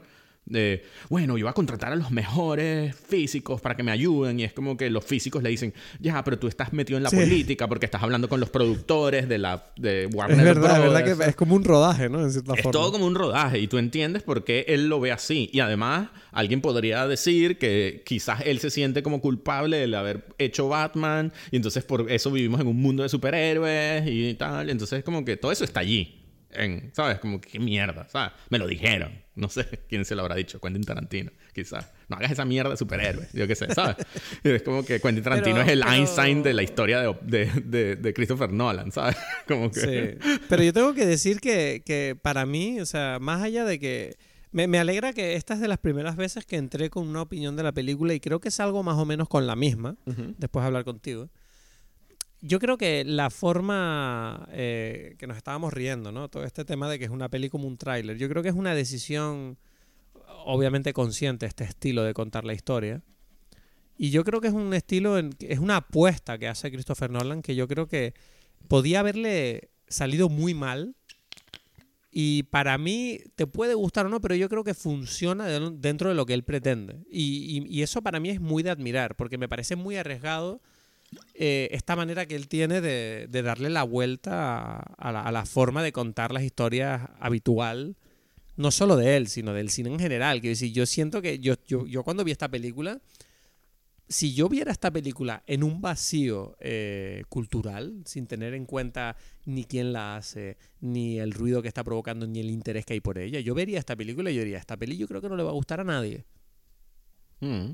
Y entonces entonces yo siento que ahí Christopher Nolan, en cierta forma, yo creo que se la jugó un poco. Es mi sensación. Igual él te dice, no, para mí esto, yo sabía que esto a la gente le iba a gustar. Bueno, pero es que a la gente le gusta, un poco. no lo sé. Es que, por eso, por eso, bueno, no sé. ¿Tú, crees que a la gente le gusta? Bien. Pero no, no, quiero decir que le salió bien, pues, la apuesta, es lo que quiero decir. ¿Sabes? Que es como. Porque para mí no es una peli normal. Es que no lo es. No, ya, pero no le para mí no le salió bien porque no estoy seguro de que logra lo que quiere. Hmm. Ese es mi tema. O sea, es como que esto lo hemos hablado en otras ocasiones. Es como sí, que... Sí, sí, sí, claro. Mm, no estoy claro de eso. O sea, yo siento que él intentó muchas cosas, pero yo no siento hmm. como que... que él me las transmitió. Yo siento que él como no, no, yo estoy de acuerdo contigo en que puede que puede que se haya quedado corto con algunas cosas, pero sigo pensando que, que la intención y la ejecución y el intento de lo que he intentado hacer creo que creo que ha estado bien. O sea, creo que es, una pasada. O sea, sigue siendo una pasada y, para mí personalmente funcionó. En el sentido de que mm, me ha invitado a mucha reflexión y es verdad que es una película que para las cosas que puede que no me hayan gustado, yo estoy rellenando los huecos, ¿no? Pero bueno, me funciona igualmente, aún teniendo que hacer eso. O sea, porque tú sabes que yo tengo la norma número uno de una película, es cuando tú ves la película, si al día siguiente por la mañana, al levantarme, no estoy pensando en la película, es que esa película es una mierda. Y yo recuerdo que esta película, a la mañana siguiente, yo no paraba de pensar en... cosas. Pues. Ni siquiera en cosas que ni siquiera en cosas que a lo mejor la película me transmitió, sino simplemente que me propuso y yo ya me fui ahí como pensando en como qué significa como humanos haber hecho esto, etcétera, etcétera, etcétera. Y para mí eso es eso es algo que tiene valor. Entonces yo creo que bueno, no es la, obviamente la película no es perfecta. Eh, a mí no me gusta al 100%, pero la experiencia de haberla visto y lo que él me la aventura que él me ha propuesto, ah, yo salí contento de la sala de cine y a día de hoy me dejó buen sabor de boca. Entonces creo que creo que es una peli muy interesante. Sí, entiendo lo que quieres decir. Eh, y, sí, o sea, es como que, bueno, es, donde estamos, pues, ¿no?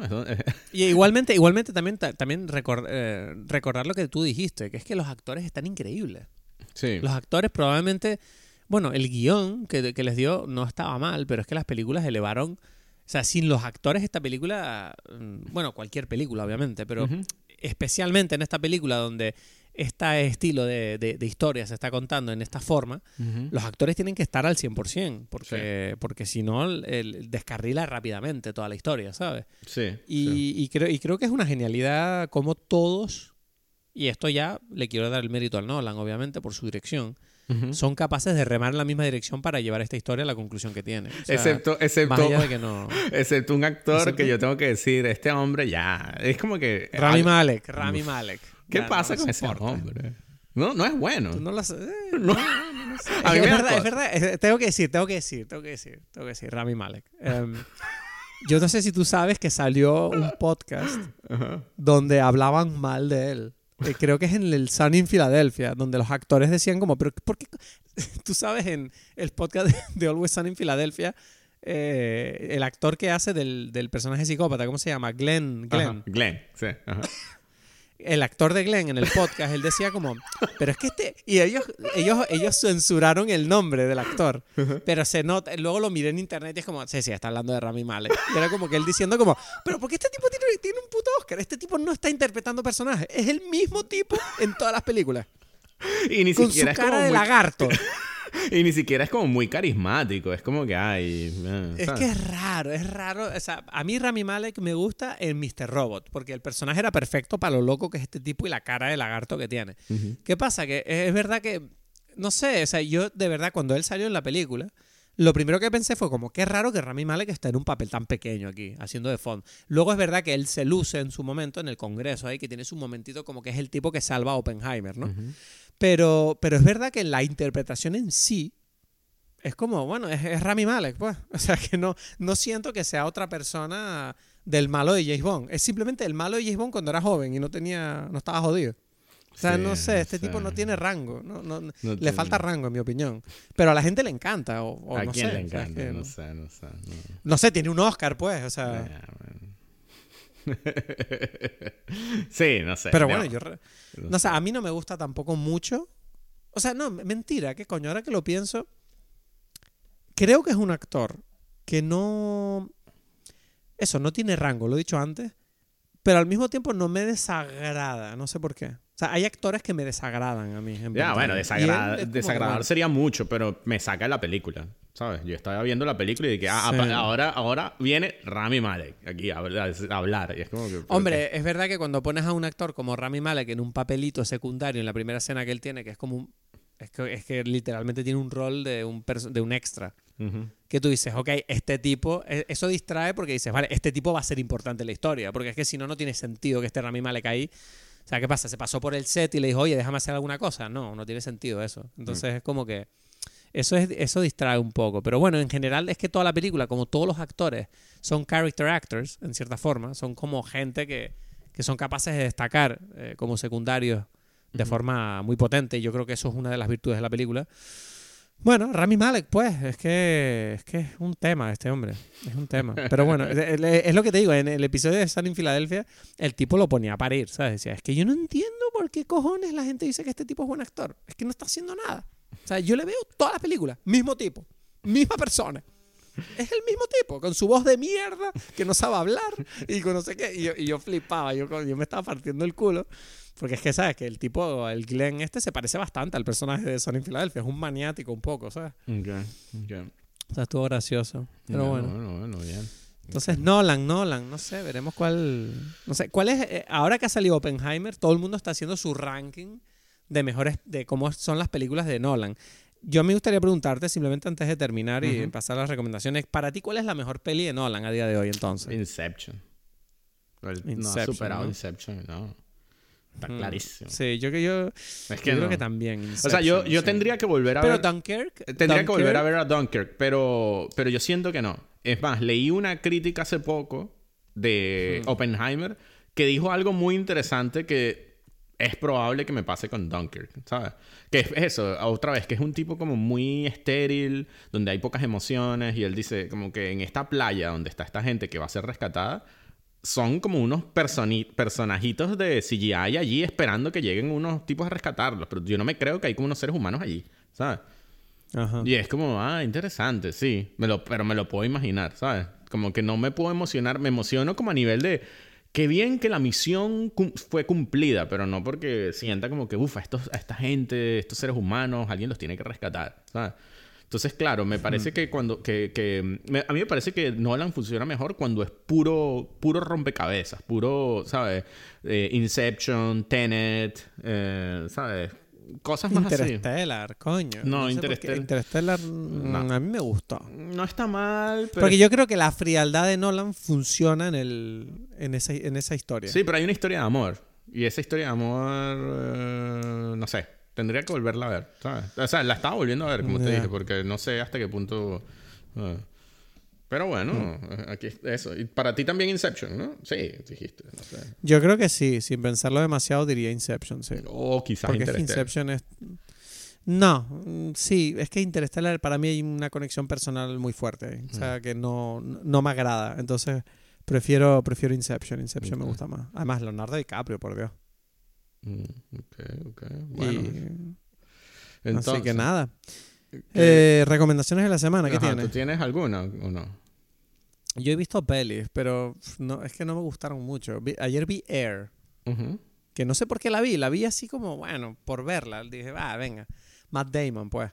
Que es lo único que hay que salvar de esa película. O sea, es una película estupidísima. Me pareció una película que dije, toda la emoción de la película es que Michael Jordan firme un contrato en, un- en una empresa de marketing. O sea, pa- por temas de marketing. Y es como. Siento que no, el tema no era lo suficientemente interesante por, como para una película. ¿sabes? Claro, Como, claro, claro, claro. nah. No. O sea, no. Y además Michael Jordan no aparece en la película y es cas- casi como medio ridículo porque el personaje está en las escenas, pero es como que se inventan excusas para que no se le vea la cara y no diga nada. Y es como, ¿me estás diciendo en serio que Michael Jordan está en una reunión ahora mismo con los protagonistas de toda la película y no ha dicho nada? Y la Mm. única que habla es su madre. Es como, eh, es como incómodo. Mm. O sea que. Y todo, y lo hicieron precisamente porque es como. Es que nadie puede interpretar a Michael Jordan. No queremos joder la imagen que la gente tiene en la cabeza. Y yo, ya, pero es que entonces no me creo nada de esta escena. Esto es una estupidez. Mm. Entonces, no sé, o sea, no. Me jode decir que no me gusta, pero no me, gust- no me gustó. Y creo que le puse una nota muy generosa. Creo que la voy a cambiar en. Letterboxd. Entonces esa es tu Así que mi no re- esa es mi no recomendación de la semana. Ok, Es que ok. últimamente no he visto cosas que me gusten. es Ok, una putada. No, para mí mi recomendación, obviamente, porque para mí es una película que habla todos los temas que se hablan en Oppenheimer, pero de una forma que tú estás emocionado porque la gente que está allí, bueno, te ríes, es como una locura, emociones de seres humanos, es Doctor Strangelove, ¿sabes? Que es además la, eh, la película, la, la única comedia que dirigió el otro director con lo que la gente compara a Christopher Nolan, que es Stanley Kubrick. Siempre dicen, no, porque Stanley Kubrick era un tipo también como frío y tal, y que sí, pero sus películas tienen como humanidad, ¿sabes? Hmm. Es que es eso. Pero es como- Doctor Strangelove es la que en España se llama Teléfono Rojo hacia Moscú. Mm, quizás, no sé. Stanley Kubrick, Peter que- Sellers, ¿sabes? A ver, te lo digo ahora. Doctor Strangelove. Sí. Que eso, la comedia de Christopher Nolan eh, sobre precisamente, ¿sabes? El- la paranoia nuclear. ¿sabes? Exacto, sí, que en España se llama Teléfono Rojo Volamos hacia Moscú. Bueno, ya está, pues. Ahí estamos. Magnífico nombre. Esa película es increíble. Yo me acuerdo que la vi. ¿Sabes dónde la vi? ¿Dónde? En la carrera. Ah, bueno. Si no fuese por la carrera, imagínate las películas es que, que si no fuese por la carrera, yo no estaría aquí, Edgar.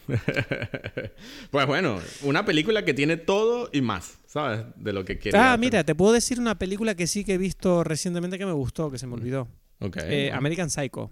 Ok, bueno. Que yo he visto que a ti no te gustó. Miré tu nota en Letterboxd y digo, uh, no, no, le pusiste como un un dos y medio, creo, algo así. Fue como, Pero es interesante, es una película interesante. Quizás le puse corazón. a, Quizás le puse a mí me, me, partí de risa, viendo me morí de risa viendo la película. O sea, me pareció súper interesante y sobre todo porque es como que, no sé, me, me, encantó. Me encantó. Es como Fight Club. Es muy Fight Club esa película. ¿Sí? Hmm. Eh, Yo para mí es el Fight Club de los, de los ricos, pues. Fight Club es como el Fight Club de los pobres. Y este es como el Fight Club de los ricos. De la gente que, el tipo de Norton me gustó, me gustó mucho. O sea, no quiero decir nada más. Si no has visto American Psycho, vela, por favor. O sea, la interpretación de... Es maravilloso. O sea, no sé, a mí me gustó mucho. Mm, me gustó mucho. Esa es mi recomendación. Me salvé en el último momento. Metí una recomendación ahí. Bien. Que... Mm, nada más. Bueno, pues nos vemos la semana que viene para hablar de otra película que ha salido eh, por estas fechas que, bueno, nadie... no sé cómo se llama, bueno, no sé. Algo, algo, una peli que salió creo el mismo día que Oppenheimer. Habrá que ver. Dale, bueno. Muchas gracias por acompañarnos una semana más aquí reflexionando y divagando sobre películas. Eh, recuerda seguirnos en redes sociales arroba dime pelis. Y nada, nos vemos la semana que viene para hablar de una película que al parecer se le ha ido muy bien, una película nueva que acaba de salir, no sé cómo se llama todavía.